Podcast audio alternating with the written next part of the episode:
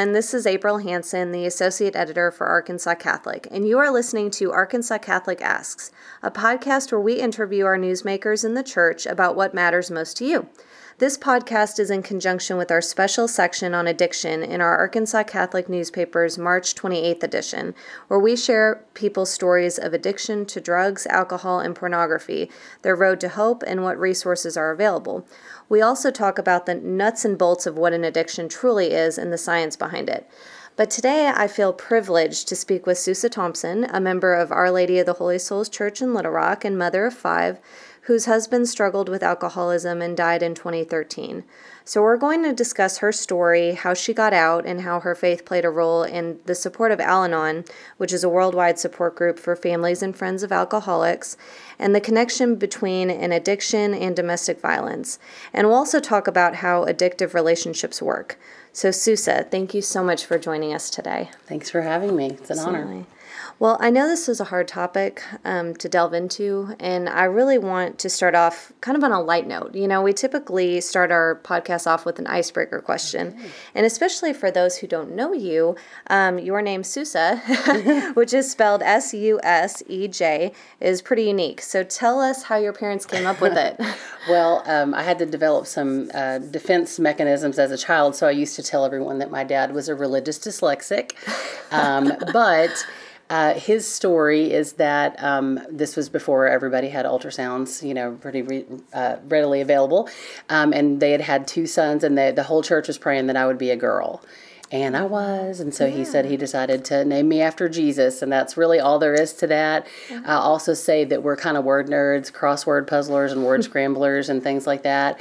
Um, and so it's kind of just morphed into my ministry. My blog's Jesus Backwards uh, yeah. on WordPress, and uh, because everybody would go, oh, it's that Jesus backwards lady. So it, it stuck, you know. I think that he labeled me on purpose, and mm-hmm. and I ended up working for the church. So it's been really fun. I, I get called all kinds of crazy stuff, sausage, sewage, you name it, as a kid. So I'm I'm ready oh to make a, a funny version of your name as well if you need one. So yeah, absolutely. Oh my gosh, you know, and it took me a while once I actually um, first talked to you. It, I didn't realize it was Jesus spelled yeah. backwards, which is interesting. Do people kind of rarely, yeah. rarely yeah. somebody goes, oh, that's Jesus Jesus spelled backwards. And I'm like, oh wow, you got it. Okay.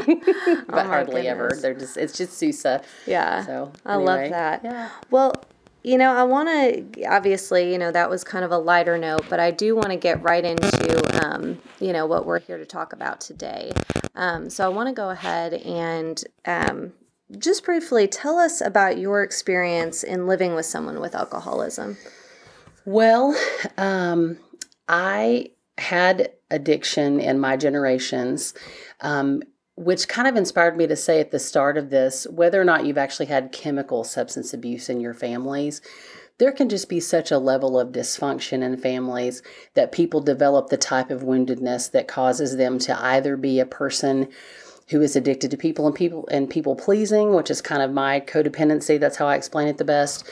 Or people who medicate themselves in many different ways to soothe the wounds or traumas or things within them. So I'll say that on my journey that somewhere in my childhood I just really had developed this incredible sense of unworthiness that I didn't deserve anything. If people knew how I really was, they wouldn't like me. Um, and that I just wasn't good enough. And that was sort of the reason for everything I did that was unhealthy. I was kind of addicted to um, being in relationships and pleasing people, and that's no way to live. And because of that, um, when I got married, although I was really excited about it being to someone who had never even had any alcohol in, in his life, he ended up developing a drinking problem within the first few years of our marriage. Mm. Um, and so, uh, you know, we were fairly young, but by 22, he had already been kind of closet drinking for about a year. And I just didn't know. I knew I, at one point I felt like something was wrong. Um, and so, um, you know, my first steps were to address the issue, to lay out expectations on how we're going to, you know, I, I wanted to be married and, and take good care of our children. And I, I, in hindsight, I know that I didn't really understand, even having had people in my life as a child who struggled with addiction, mm-hmm. I still didn't understand how that had truly affected me. Um, and what it really meant for somebody to have a drinking problem you know because part of codependency is that you you see the best in everybody. You want to see it. You see your love for them sometimes instead of their love for you or lack thereof. Mm-hmm. and so you know we discussed it. We i felt like we dealt with it um, and he continued to be a social drinker that's what I thought at the time mm-hmm. in yeah. my young adult years. and, and, for context, real quick, yes. how old are you? I... am 43 now. Okay. Thank okay. you for telling the world I'm 43. I'm kidding. I'm kidding. I'm, I'm sorry. I had to throw nope, that out nope, there. I'm cool. It's cool. I'm proud of where I am in life right now in many ways. Um, the Proverbs 31 says that that she looks at the years to come and laughs. So thank you. Um, but yeah, so you know, I didn't know that all of this behind the scenes drinking was going on all the time. And it was several years before I realized that it was a problem. Um, and when it when I found out that it truly was a problem, by that point, I've got five little kids who were all born within eight years. And because of my background and my woundedness, you know, I just felt like there was nothing worse that could happen to children than than divorce and for them to not have a parent around. Uh, since then, I've learned the worst thing is to keep them in a toxic situation where then they learn to become toxic themselves. Absolutely. Or they learn how to tolerate toxicity in their lives. And so, um, you know, we struggled with that for several years, kind of getting into the dark parts. Um, it affects your brain so terribly. I mean, it is it is literally brain damage. You are pickling your brain, mm-hmm. and there is a point where you really can't return from that without massive intervention. And so, um, my part of that story, you know, I'll say that I became incredibly close to God during those years. Yeah. The suffering in my life, although, you know, I was the girl with the biggest smile and I was working in ministry and I was, you know, being joyful and and leading people to the Lord and being led to the Lord by those people and just had this beautiful aspect that was a great outlet for me. And I love being a mom. Um, there's just that pain that you carry watching this person deteriorate. And you know, you just feel like I got to hold this together. I got to hold this together. I've got to make this work. It's going to get better. So and, you put a lot on yourself. Oh, it's there's a tremendous amount, and and when you're living with an addict, you have no safe space. I I live to create space, safe space for my children, but there wasn't really any for me. So that's where my faith came in. I mean, I would lay in bed at night and hear scriptures about Jesus, like the Son of Man has nowhere to lay his head, mm-hmm. and just lay there in the bed with him, knowing you know, that I wasn't alone, but still not knowing how to get out of this. Yeah. And unfortunately, um, I really didn't take the steps to do that fully until there was just no other choice. Uh, one of my favorite um, recovery principles um, says that I will voluntarily submit to every change that God wants to make in my life. Mm. And unfortunately, I'll just speak for me. Yeah. we make I and me statements, not you yeah. or we. Mm-hmm. Um, for me, I didn't do that till I had no other choice. My life had fallen apart and we'll become involuntarily submitted to the circumstances if we don't do it voluntarily. And I just remember praying for a miracle. And, and I hear that all the time. Women are praying for miracles. I get contacted by women all the time. And it's like, you know what? Sometimes you're the miracle. Yeah. Sometimes the choices you make are what's going to put change into action. Um, but I just remember praying for a miracle. And within like two weeks, um, he ended up in the hospital uh, in 2007. And what we thought was just, you know, a case of alcoholic hepatitis that would kind of peak and get worse and then it get better and you just can't ever drink again, which of course, you know, I believed he was never going to do that again. Right, right. Um, it turned into a life or death situation and he was given three weeks to live in the spring of that year. Um, and man, God was with us every step of the way. I mean, mm-hmm people came from all over. I'd been in ministry for years and they surrounded us with the with the body of Christ and I remember walking through the hospitals. I mean, it, I'd never seen that kind of suffering in my life, watching him die slowly for like six years.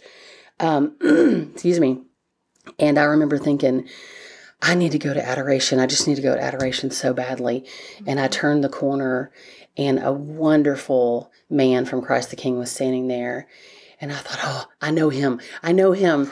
and he, uh, I, I, said hi to him, and he said, I'm looking for this person. And he pulls a piece of paper out of his pocket and it has my name on it. And Oh, he said, I brought Jesus to you. And I said, I was just standing around the corner praying that I could go to adoration. And he brought Jesus in the room with us, and we adored Jesus. And I mean, we've seen miracles, dreams, um, just in, incredible love was poured over our family for a very long time and continues to be to this day. Um, but during that time, I had to accept my part. Not that it's my fault, and we don't say things are my fault. We don't live in shoulda, coulda, wouldas in recovery programs. But I had to understand, and during that time, the brokenness allowed me to see why I had allowed this situation to be in my life. Why didn't other people put up with this? Why did other people have better lives? And I realized that it was through my own codependency that I was even willing to participate in that at all. You know, and and some of it didn't develop till I had children and and I just didn't have a healthy view of life yet. So I just remember this, you know, transformative moment of sitting in my friend's office in the back of the emergency room one day, having been told he was never going to work again. You'll be fortunate if he survives this. This was like our second admit. And um, just sitting there and thinking, like, God, how did I get here? I know how he got here. It was very obvious. He was just a very broken man. Um, and he would do anything to comfort that pain, to try to get rid of it. Um, anything but good stuff. Right.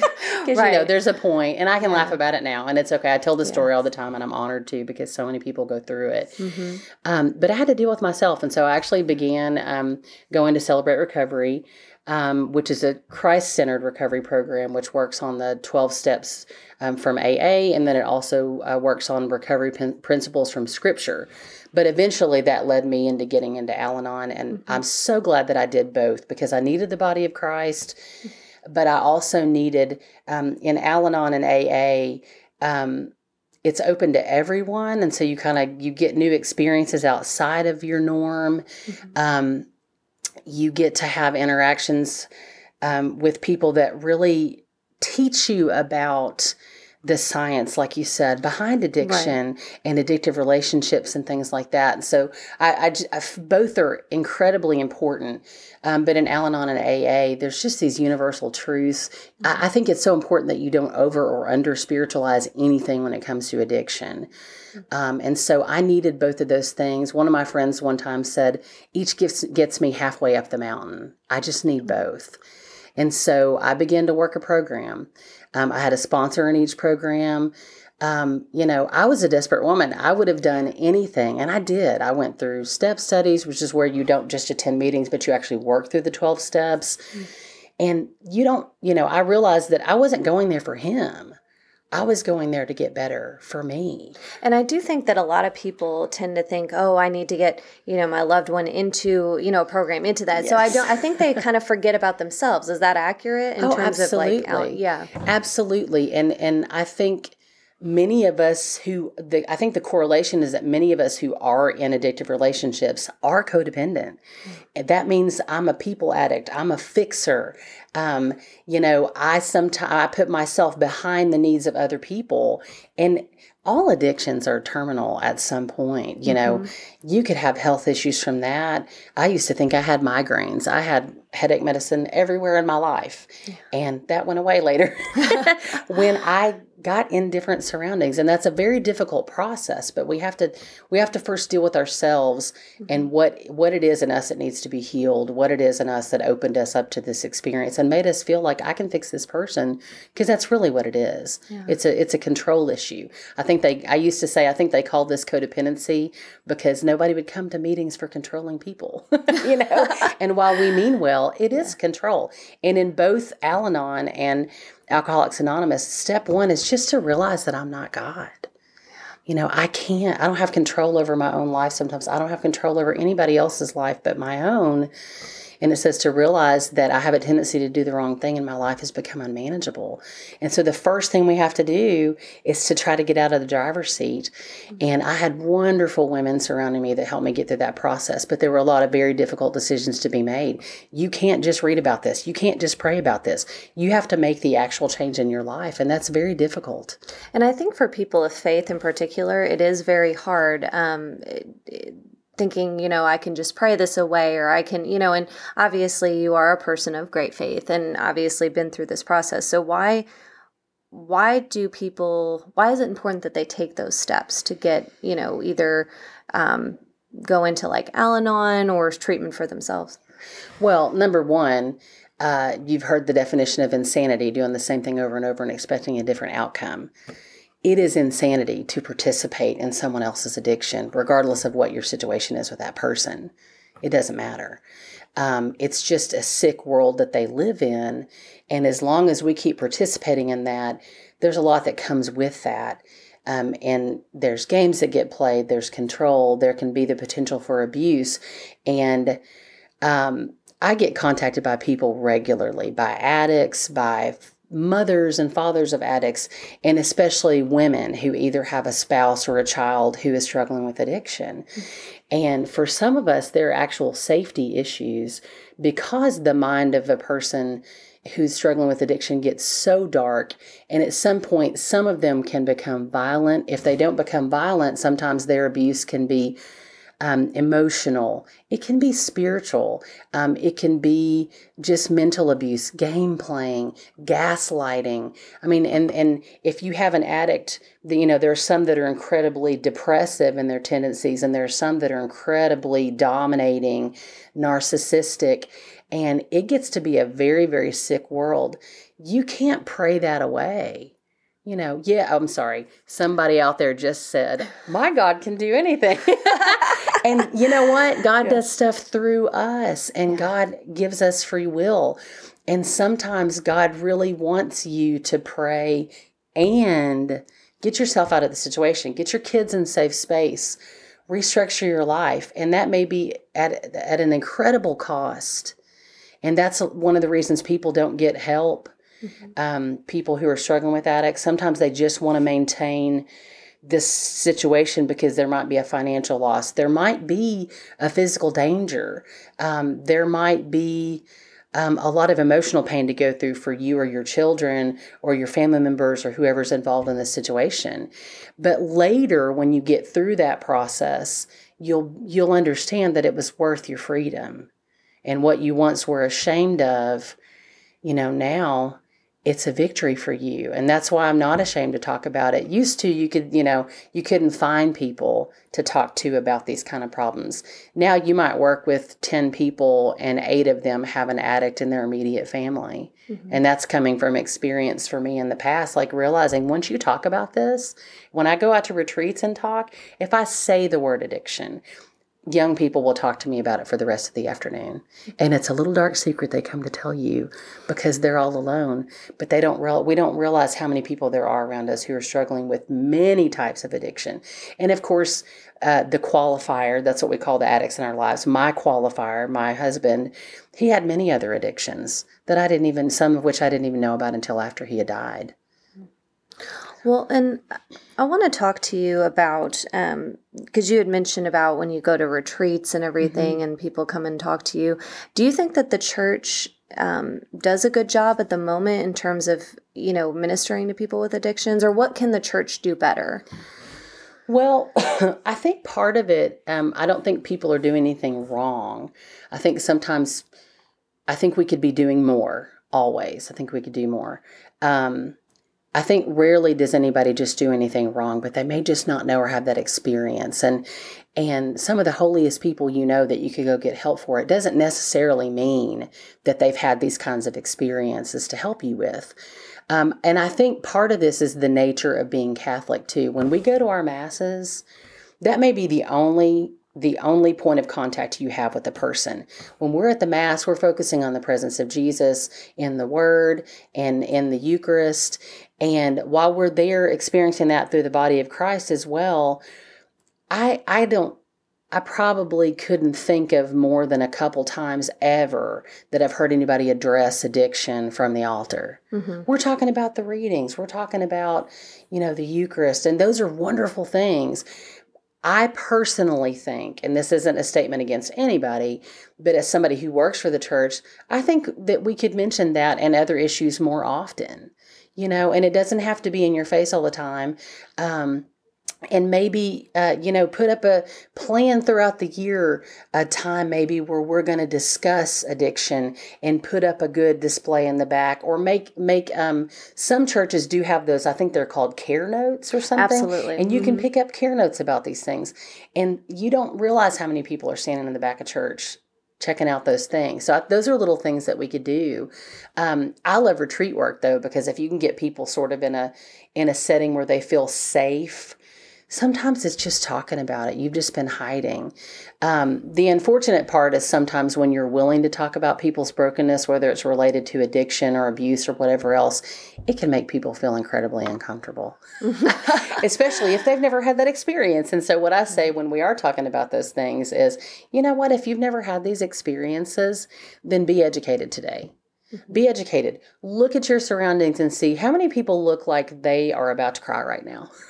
how many people are going up for prayer after? This is all around us, and you might have the privilege of not having experienced this, but it doesn't mean that you can't prepare yourself for what we could do for people. And I think it is important to look to the church, um, but unfortunately, some people only look to the church for that support. And I have heard instances where people have been given messages of stay in that situation, be faithful to God. I knew this lady that her husband, uh, you know, abused her, but because of her faithfulness, you know, eventually he got better. Well, some people die. Some people get killed in these situations. Um, you know, so we have to be careful. This isn't just a cross to bear. This is sometimes you know, a call to action, um, not just for your family, but for your generations. Like, I'm super excited about the healing and recovery that I've had in my life. And I've taken it to the next step, like everybody else does and or should, to share the message of recovery and healthy relationships and things like that with my children. You know, and when they were little, I'd say, "What game are you playing right now?" When they were acting up towards me, and and a kid would go spotlighting and i go well, you know what does that mean? Well i'm taking the focus off me and putting it on you. And and we grew up you know and that's part of why i do a blog and why i'm working on a parenting book right now. I'm not an expert but we share our experience strength and hope in our 12 step programs and that's what i want it to be because little things can teach our kids. We don't have to we don't have to make them feel bad. Just when they're telling us about situations in their life we can say well how could we deal with this in a healthy way? Is this a person we need in our lives? And and those are tough decisions but they have to be made. Well, and that's what I wanted to talk to you about as well, in terms of, you know, obviously you understand the toll an addiction can take on a family. So, how can children be helped when they see a loved one suffering from an addiction? Well, I I addressed it on all fronts with my kids, every way possible. Um, but I think we have to be very careful because what I see happening a lot in families is we sweep things under the rug of resiliency. kids are not resilient. That's what I believe. Children are not resilient. They are unable to cognitively process trauma until they get older. Whether you're talking about death, which we've unfortunately had to deal with, um, addiction, um, just traumatic experiences that any kid might encounter out in the world. It happens. And they don't understand what it means. And kids internalize so much. And there is that level of if my parent or so and so, especially my parent though, loved me, why would they choose alcohol over me? And that's just not true, but they don't know that. Right. you know they don't know. They're grieving and they don't know what to do with it. So you got to give them stuff to do with it. Um, we went to anger management support groups. Um, they all went to therapy whether they liked it or not unfortunately. Unfortunately we had counselors who were willing to just play cards and try to get whatever they could out of them when they were too angry to talk about it. And on that note i'll say you have to let kids be kids you know you have to the three things that i found my kids needed the most were safety stability and structure we do normal things. Whether we're grieving or whether we're hurting right now, we get up every day, we take care of ourselves, um, we talk about things when we need to. And the hard part about being a parent in that situation is that your process is not your own. If I'm feeling good today about where I am in my recovery process, whether it was before or after his death, my kid may not be Mm-hmm. and I got to let them have that space to come to me and do it, which means that I have to practice incredibly good self care. I got to go to meetings, and I still do now, and it's been Uh, I started going to meetings uh, 15 years ago. Um, I, I, mainly do Al-Anon now because that's what I feel like that's what helps me structure myself the best. And I'm still working on me. I'm, there's always going to be things I got to work on in me. But I had to go to meetings. I had to have a sponsor that I could call and talk to about stuff. I had a parenting coach at one point who also was an addiction specialist, and we talked about strategies. And um, one of the things for me that was super powerful in my healing process was people who struggle with codependency tend to take everything personally. And what I learned is people who hurt you typically don't care about you or think about you at all. So that was helpful information for me. yeah, it's very absolutely. freeing. It's not in a negative way. Um, but with children, you can't take that stuff personally. Mm-hmm. And you kind of have to own up to your part in whatever healthy way you can of, yes, this bad stuff happened and I was there. And you're upset with me because of my, you know, my presence in here and why was this going on and what, you know, whether it's real or perceived. You know, that's that's what I say is it doesn't matter if it was a real experience or if it was the child's perception, we still have to validate what they're going through and whether they like it or not we're going to we're going to get help we're going to be healthy we're going to keep going through these channels and i just had to learn how to stop taking it personally and that mm-hmm. was empowering. It was empowering. It was one of the best things that ever happened to me was realizing that you know i don't have any control over them. I'm not god. I can't fix them. What i can do for my children is not enable them.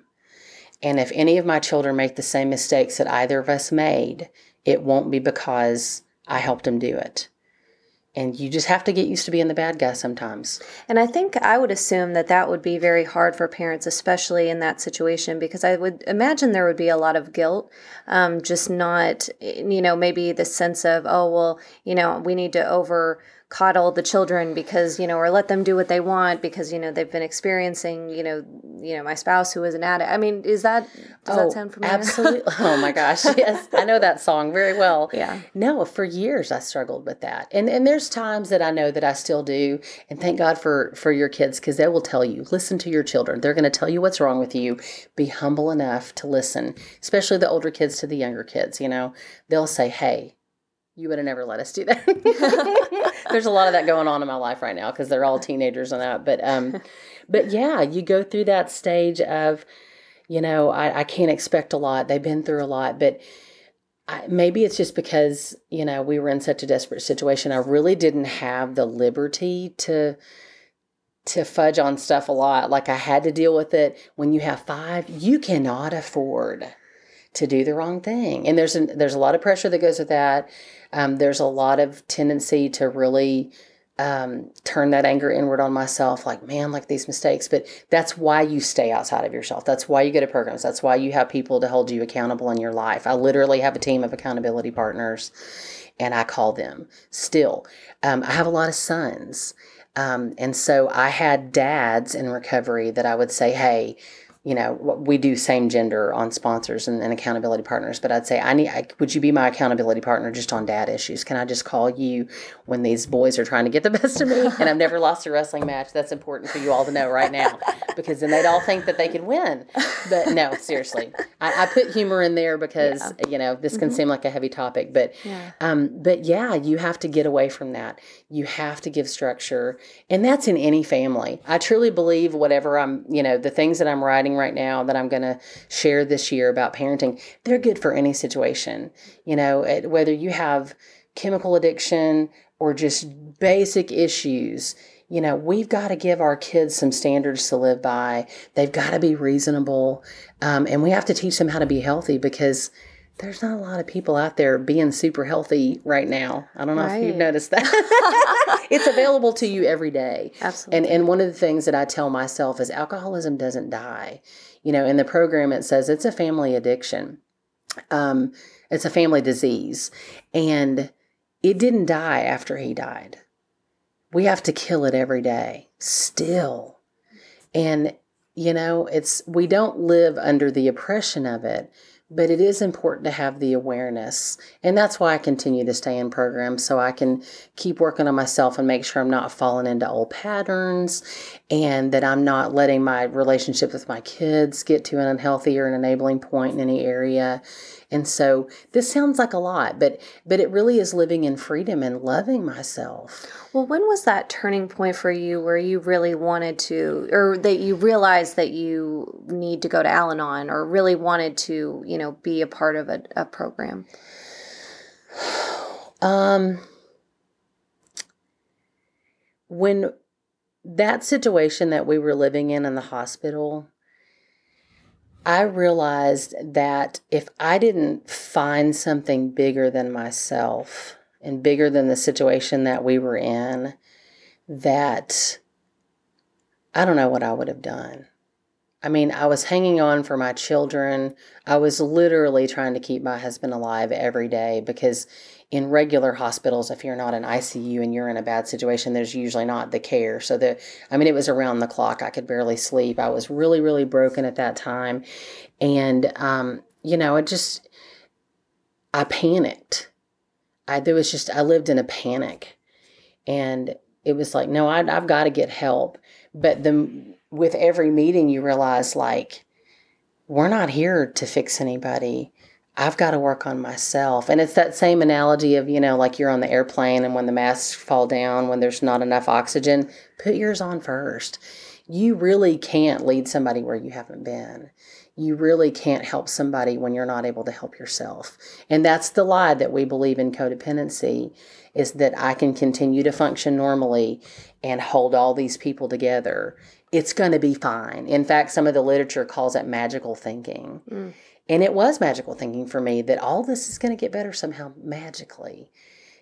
But we don't have to make these drastic changes. Like it's going to be fine. And that was not the case. And throughout the last several years of his life, um, we were together, we were apart. He did a long term rehab. Um, that had never happened before, so we tried it again. He relapsed in the last couple years of his life. We weren't able to be together. And you know, his mind had deteriorated to that point where he wasn't really safe to have around children. And I knew because of his addiction and how severe it was, and maybe not everybody's is, but um, as long as I was in the picture, he was going to die. When I was around, he wanted to go back into that holding pattern of, I'm going to take care of everything. And it was an incredibly difficult decision the day that I had to tell him, We all love you, but it's time for you to go and I knew what steps to take because we had been through that before. I called his family. I called a rehab that was willing to take him. Um, there is a um, ordinance in Little Rock that if someone is um, consuming alcohol on your property and refuses to leave, they can be peacefully removed by law enforcement. As long as they're able to do it peacefully, it'll stay that way. And uh, you know, and just told the kids we're this is what's going to happen. This is, you know, these are the changes we're going to need to make and we're going to be okay. Because at that point, I'd been in a program for several years, but he was not willing to do that for himself. And so the, the recovery that he was able to, to obtain through his long term rehab and staying on as an intern and going through step studies, it didn't last. It's not a one and you're done. Some of us need to stay in recovery for all of our lives, at least for seasons. Um, and if you have been to that, to death's door with addiction, and I say this because I get this question from people um, if someone is coming that close to death's door, it's not going to just get better. Mm-hmm. It's not going to just get better, and they're not going to be able to go to a recovery program. Most likely, there's somebody out there saying, Well, mine did. Good for you. Congratulations. Right. But most people who are that ad- advanced, in the stages of addiction are not going to be able to go to rehab for a month. They're going to need to go for nine months or 12 months or 15 months or two years. Um, and they're going to need something to, they're going to have to learn how to live again. And that's the bottom line for all of us. I had to learn how to live again. And I have these wonderful communities to do it in and so much support for me and my children. I will be forever grateful to everyone who gave to us. And I feel like a miracle. And my family feels like a miracle. And when I see people who are still breathing and have the opportunity while they're alive to stop being an addict. I want that for them so badly. And when I see people who have recovered or in recovery, it is truly a miracle. And it's available to all of us every day. But we got to start somewhere and we can't, we don't need to wait and gamble like that, you know, just wishing it's going to get better. Well, and off of that, what would you say to someone, you know, who might be listening to this and really just kind of sees themselves in your story? I mean, I know our journeys are all Oh, different, but then again, you know, Well, there is that universal theme, you mm-hmm. know, whether it is pornography or chemical substance or people, you know, there's a wound that started for all of us somewhere. And acceptance is such a big part of this process.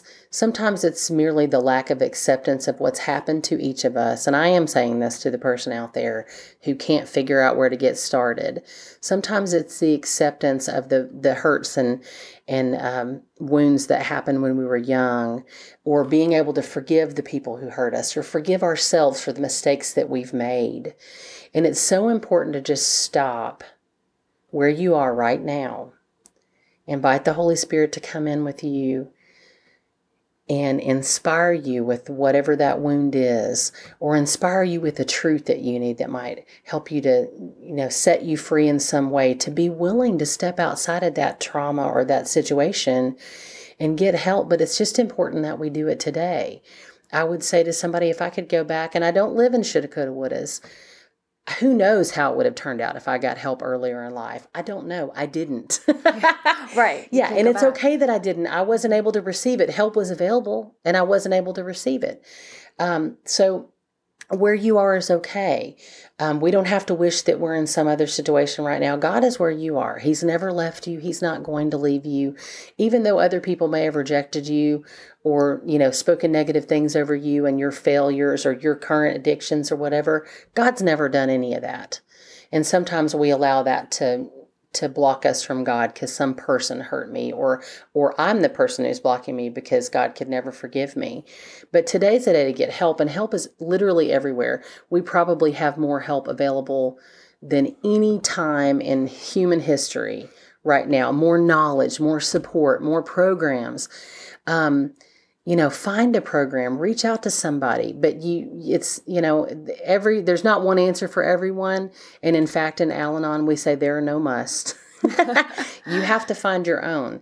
Um, but by listening to other people's stories and maybe you could get started that way. There are testimonies online. My testimonies online. Um, there are programs online. Start listening to those stories. They ask you in both of the programs if you might be willing to commit to six meetings in, in Al Anon and AA, if you'd be willing to commit to six meetings before you make a decision about whether or not you want to be part of this program, they have a special message for you waiting there um, that they will read you at the beginning of the meeting and, and help you to understand that we're nobody's an expert. We're just all people who have this same type of struggle, and we're willing to walk with you on this journey. You don't have to do this alone. That that's the problem is we get isolated and we get stuck in our heads and and all kinds of sickness goes on there.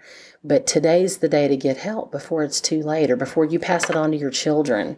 Um, you know, but in we can bring healing to our families, but it's got to start with us first. Let it begin with me is a huge statement that we use, a little slogan or motto or mantra that we use in Al Anon. Let it begin with me. Mm-hmm. Absolutely. Well, and tell tell us again. You had mentioned that you have a blog and just other do, resources. yeah. So yeah, Yeah, I have a blog. It's kind of a hodgepodge, really. But I, I used to, I'm, I can be a real perfectionist, but I was like, nope, it's just me. It's just me being who I am. And that's all I want in life is just to be who God created me to be. St. Teresa of Avila said, you can set the world on fire that way. So that's what I want to do, just be myself. Um, and so it's called JesusBackwards.wordpress.com. And on there, I write about life, parenting, um, 12 step issues. Um, and I've even put in um, a little liturgy section. Everything sort of cross mingles, you know, because it's. I, I- well, it's about life. You it know, is. I mean, it's about cross life. Yeah, yeah. And being someone who works for the church, like it is very important to know how to have healthy relationships with people and know where to draw your boundaries. That's such an important thing. So Mm-hmm. I write about those things. Sometimes there's some things about music or prayer on there too.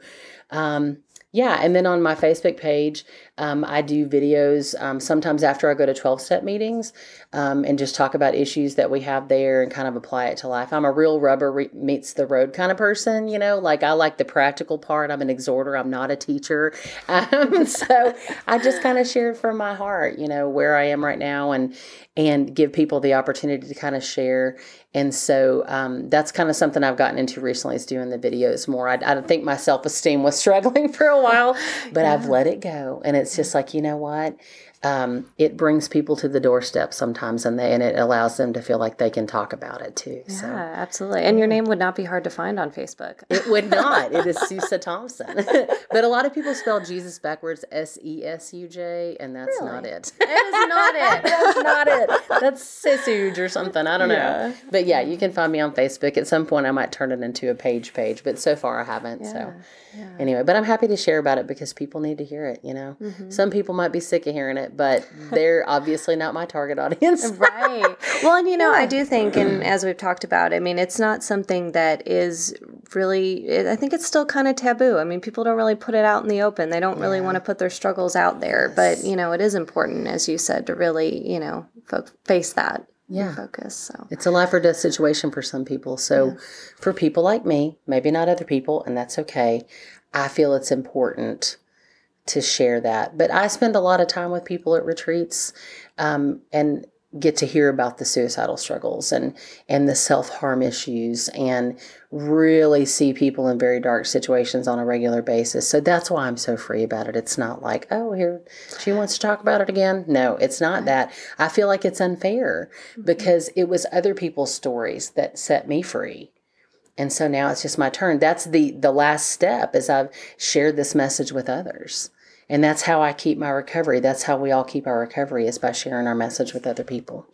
Well, and we're very blessed that you shared your message with our listeners today. I mean, you. I think that that's really going to make a difference. And, you know, I, I want to thank you for your honesty and your insight. You know, I know this is obviously a deeply personal issue, um, even though you do share it, yeah. but it's still, it's it still deeply it personal. Um, so I hope that those that are listening and might be struggling right now with, you know, a loved one who is addicted, that they really find the grace and support to get help. And, uh, we end each of our podcasts with a prayer pertaining to the day's topic. So, Susej, I know you've brought the full serenity prayer. So let's go ahead and, and make time for prayer. Thank you. Um, I love the serenity prayer because at the beginning of it that we say at, at AA and Al Anon is open to everyone. God is my higher power, however you see that. And that's important. We all, that's part of our recovery process. But through going through Celebrate Recovery, we regularly regularly prayed the full serenity prayer. So I just wanted to share that today. God grant me the serenity to accept the things I cannot change, courage to change the things I can, and wisdom to know the difference. Living one day at a time, enjoying one moment at a time, accepting hardship as the pathway to peace, taking, as Jesus did, this sinful world as it is, not as I would have it trusting that He will make all things right if I surrender to His will, that I may be reasonably happy in this life and supremely happy with Him forever and the next. Amen. Amen. Well, thank you again, Susej. And I just want to remind all our listeners to remember to like and subscribe to our Arkansas Catholic Ask podcast and follow Arkansas Catholic on Facebook, Twitter, Instagram, and our website, arkansas catholic.org. And you could subscribe to our print edition to support our ministry or subscribe to our free digital edition through our website. And be sure to check back for future episodes of Arkansas Catholic Asks.